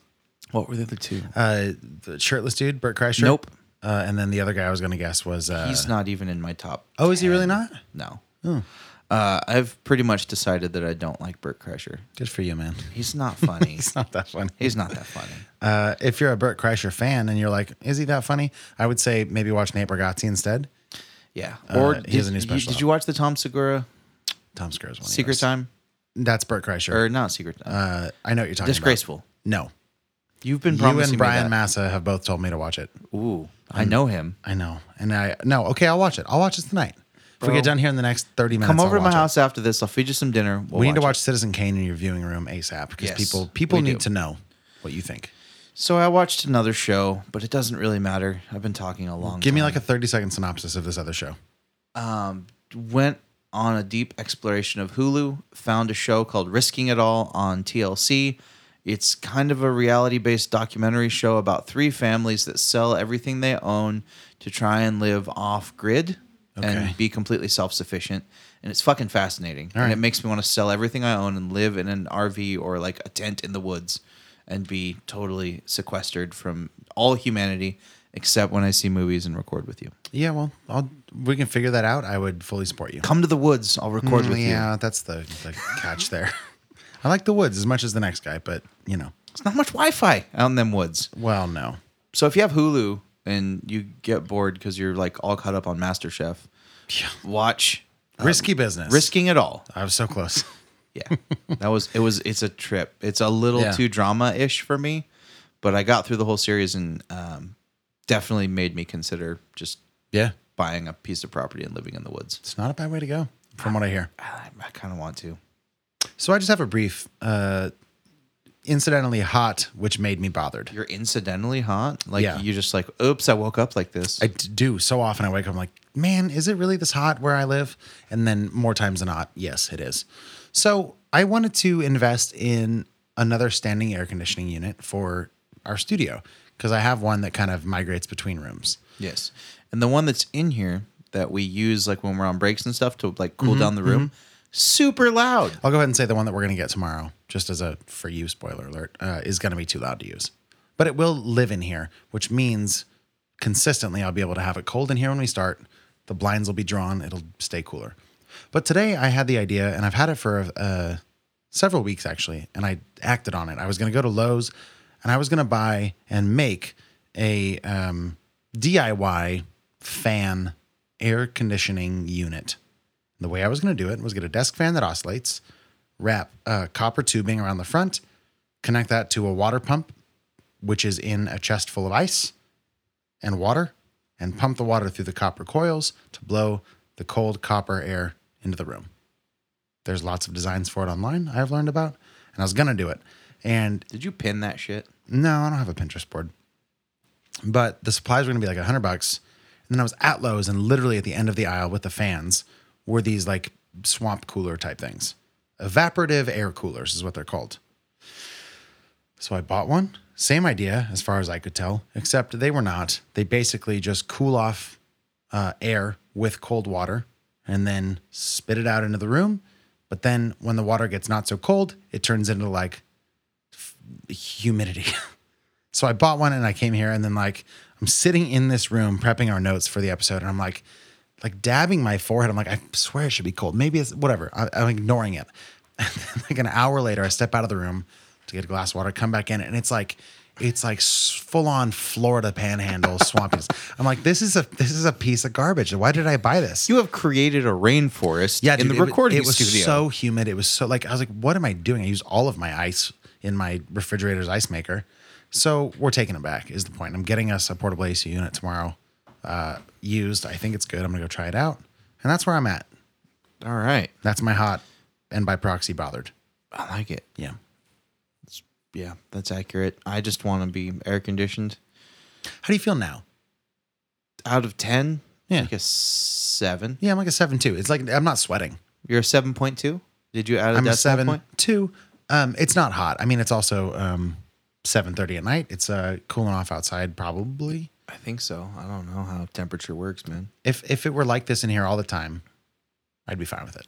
You know, the candle's probably heating it up quite a it bit. probably is. and that light bulb is probably doing. Something. We have a small fire yeah. burning. Yeah.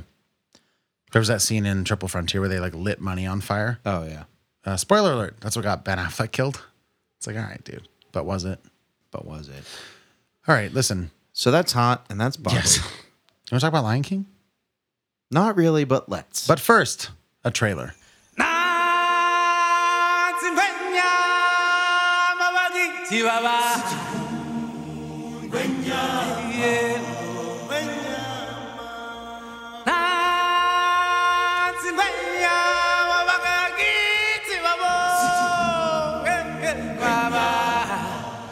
Um, a few years ago, my family was on a safari in Africa, and um, my cousin Mufasa was um, he was trampled to death by a pack of wildebeests, and um, we all took it really hard.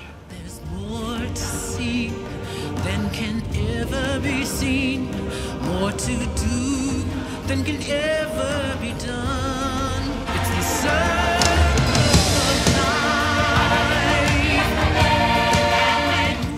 all of us kind of in the audience of what happened. Do you want to talk about it anymore? Oh, it would probably take me like an hour and a half to tell that whole story.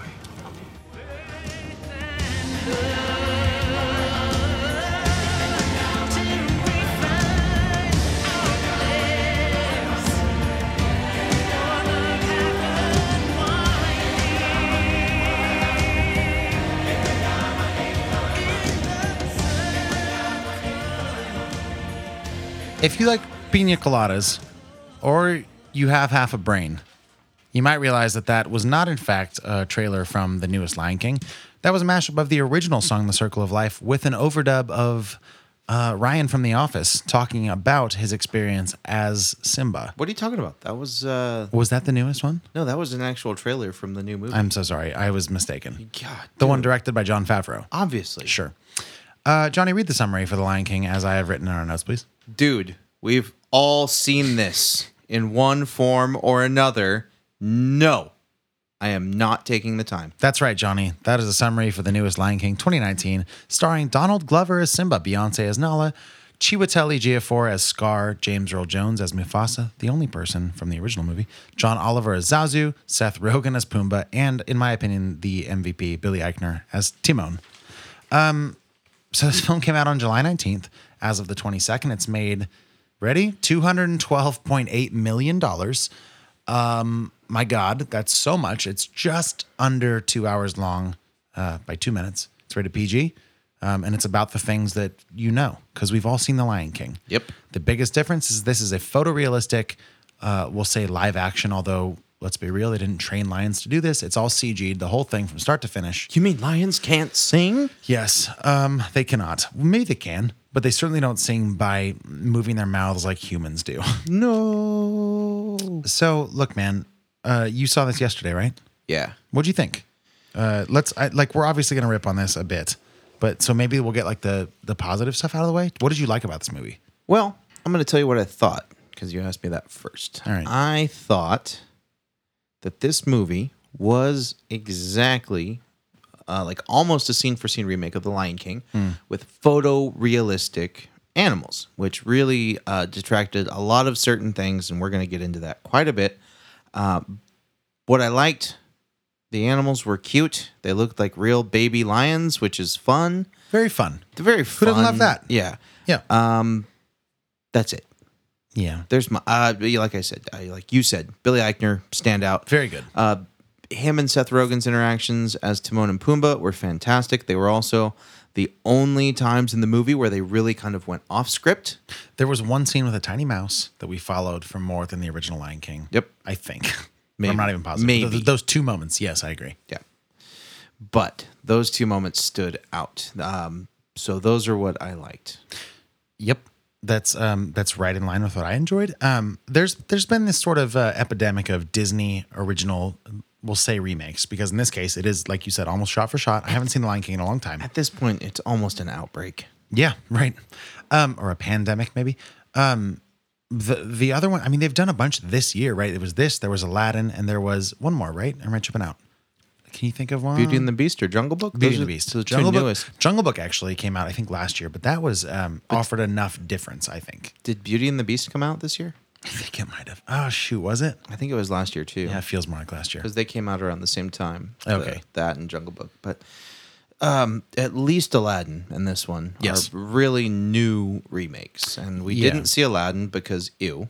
Yeah, I mean, we just didn't like. it- And to be fair, we almost didn't see this. To be fair, to be fair, um, but it seemed you know we can't really skip two of these uh, box office gargantuans because coming back to like the last black man in San Francisco, like support indie film. Not everybody does. Some people tune into this podcast, I'm sure, uh, for more of the popular movies, which is fine. and if they stuck it out for an hour Yeah, and right. forty to get minutes, to this, that's why we put Lion King second, even though in the title of this episode it will be first. We've tricked you. it's a ploy. It's we got you. Um, like, yeah, I agree with what you're saying. There's cute little lions. There's cute meerkats. I don't want to call Pumbaa cute because he was almost too much of a warthog, and warthogs are not the daintiest looking creatures. There's a great flashback with him farting, which I actually found hilarious. yeah, I laughed at all the farts Um, because I'm nine. Sure. I mean, it's a very that's a very funny spin. I wish there were more um, glimpses or farts, yeah, or of like just glimpses of originality for me. Um, we'll of course, like you said, get into like what it means to make a photorealistic quote unquote animal try to express emotions that an animated cartoon might do. The biggest scene, the emotional scene in The Lion King, we all think of is Mufasa dying. Um, I, I'm gonna guess it didn't work for either of us. Correct. Yeah, like I, I sat there as the credits rolled and was like, because it wasn't just animals' mouths moving; they were moving with the pronunciations of people. Yeah. Like their lips and their tongues moved like human mouths. It was like a green screen on, like, imagine uh, planet Earth, but except that the lions had a green screen just Yeah. over their lips. Yep. And they had full enunciation and the lips moved perfectly. It was so weird, man. I, but but my point is like I was sitting there for the credits and it's like, what would I have preferred? Once more with feeling. The point is, I was sitting there wondering what I would have preferred. Yes. And the alternative, I guess, would there's two.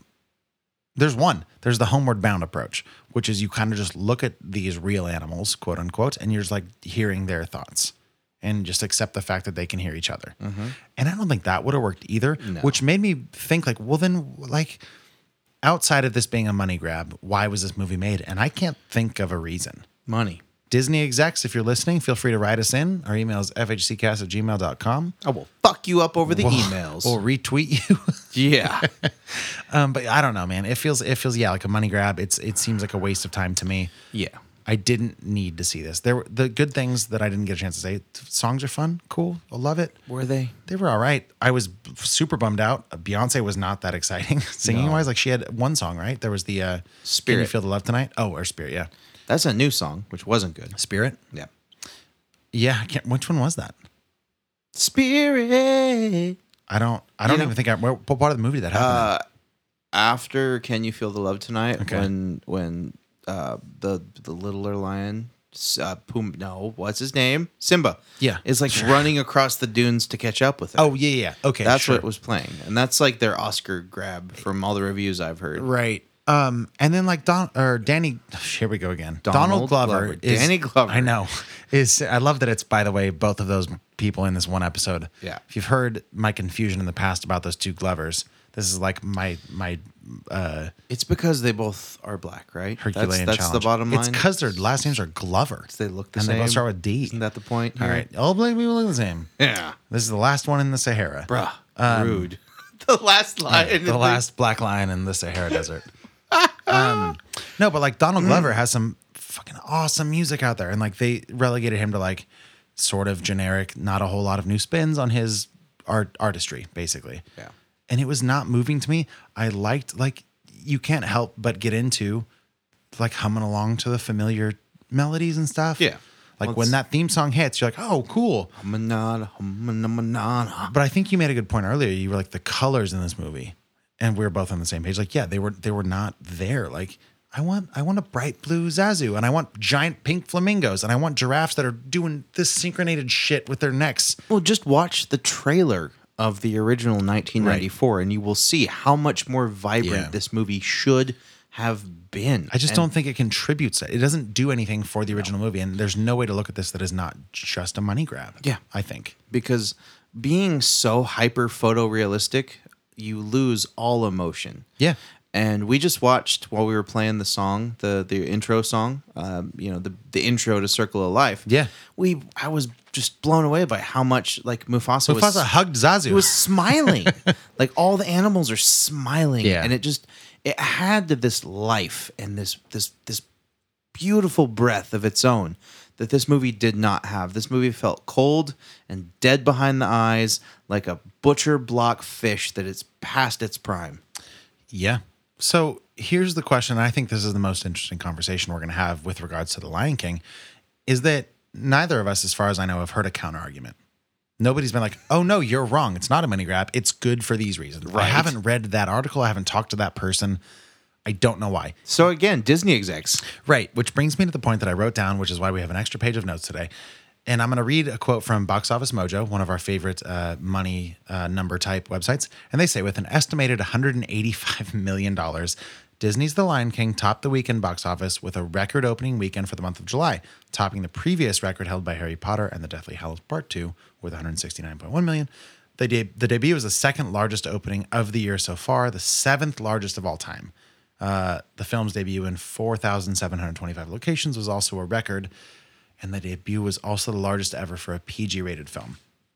Okay, so the top 10 largest openings are as follows Avengers Endgame, Infinity War, Star Wars The Force Awakens, Star Wars The Last Jedi, Jurassic World, Marvel's The Avengers, Black Panther, The Lion King, Age of Ultron, and Incredibles 2 of those 10 movies, nine of them were distributed by Buena Vista, which is Disney's distribution arm, basically. Yeah. Um, and and you like you have to ask the question like why are people going to see this movie? Is it is it the nostalgia of wanting to relive their childhood? And Disney's like, yes, there's these people that are 30 now that that I guess want to rewatch The Lion King. Is it is it the safety of knowing that they're going to see a movie that is predictable, it is um, wholesome, it's safe, it's nothing that's going to throw off their weekend? Um, like, what does it say about the general and specifically American public? Because this is a domestic uh, spreadsheet. Like, what does it say about American moviegoers' views? And what are we okay with accepting as like, yep, this is the bottom line. One company is putting out all of the movies, and we're just fine with it. There's no alternate viewpoints. There's this. We're gonna recapitulate and regurgitate every fucking movie forever yeah. and be fine with it. Nobody's demanding more. God damn it. Did you watch the Mulan trailer? I didn't even know that was being made. There's another Mulan. They're remaking Mulan. No, I haven't seen. We that. watched the trailer for during this movie. Oh, really? They're yeah, they're making live action Mulan. Why? Yeah. Why? E- Exactly. It's proof in fucking point, man. Like, ugh, it's so revolting that we're just regurgitating everything. And I think to answer your question, they were going after not only the the nostalgia dollar, mm-hmm. but also the fact that everyone that has that nostalgia dollar has a kid that's about eight. Fuck, dude. Yeah. I mean, shit can you imagine like the amount of people that like went out and like either rented or streamed the original lion king and then went to take their kids to the new mm-hmm. one disney's raking it in right now yes and the the morbid thing is that this movie was so much darker and more bleak and more like head fucky like how do you mean like scar like really laid into simba like just super like manipulative and like the colors were bleak yeah, and well, yeah. dark and like the elephant graveyard when i remember it, it was gross. it was bright yeah. green and there was flames yeah. well yeah there's lights. that there's that song that scar does uh, um, be prepared right and i leaned over to gianna after that movie I was like was that song in the original i don't remember any of that she's like no no it was the one where it was like yeah like green flames and the outlines of the hyenas it's like mm-hmm. oh yeah what happened to the hyenas by the way like uh, where like where was all their character? It was just like they were just like cronies. Yeah, here it is like just personalityless yeah. Except that one dumb guy. Yeah. Whatever.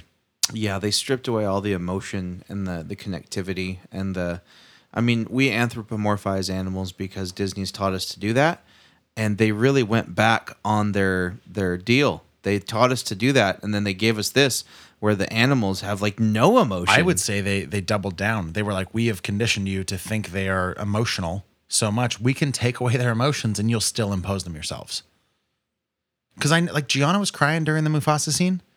Uh, another friend that we were with, Carrie, was also crying, and for me, yeah, like the same as you. Like, it's just it's there's if you take out the sound of that scene, you take out your context of knowing what happens there and like how animated Simba feels.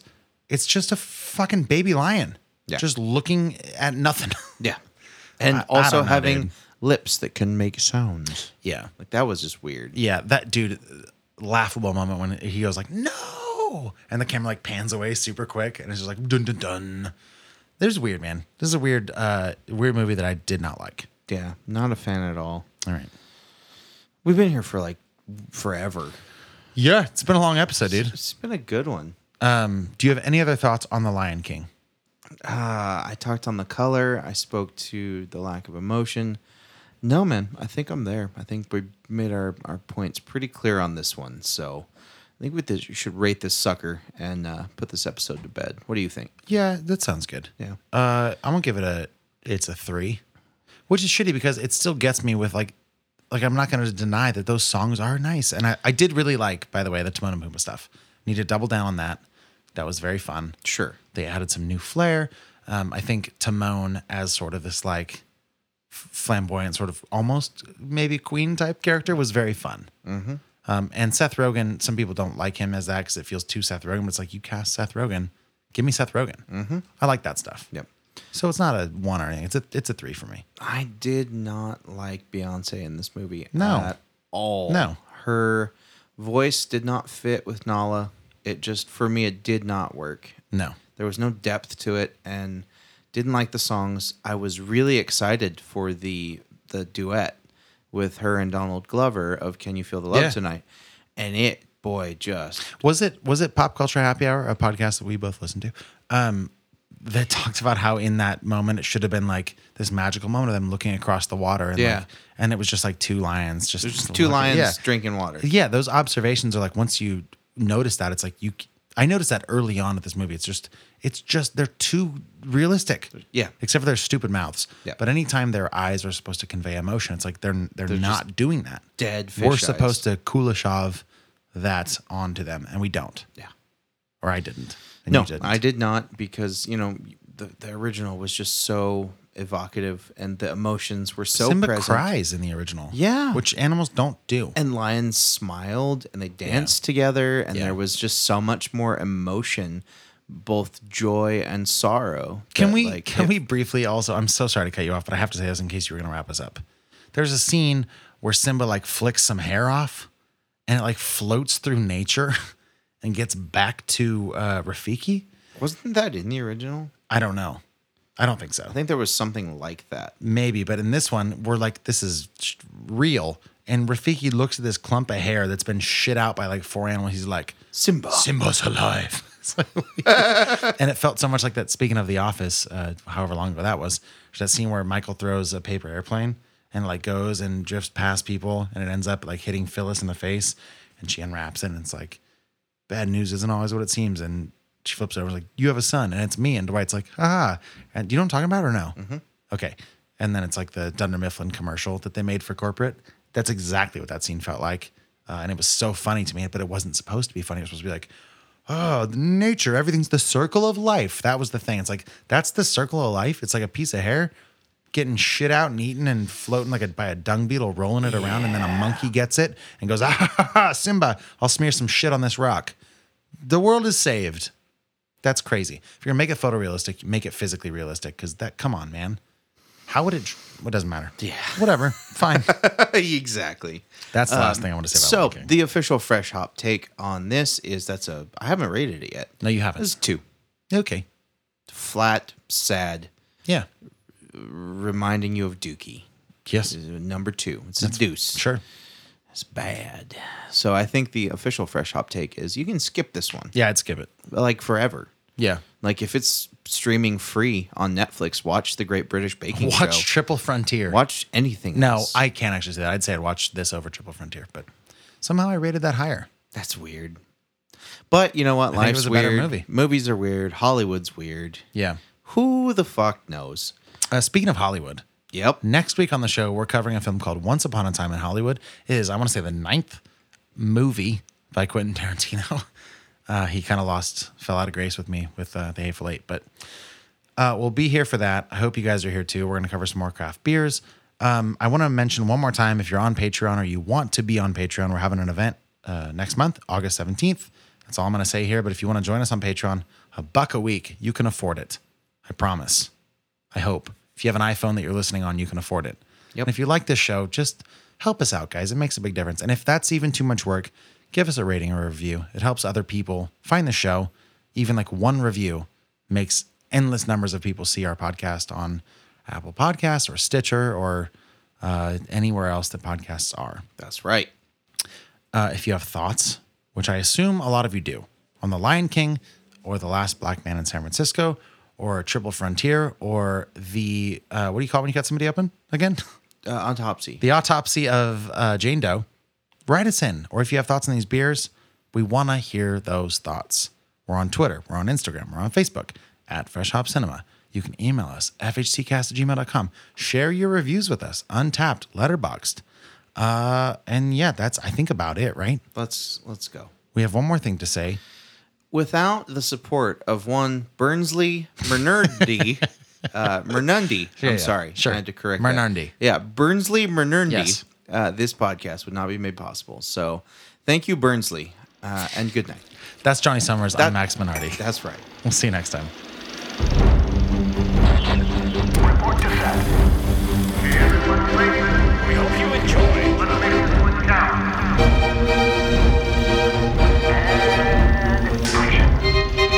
And action. This is Fresh Hop Cinema.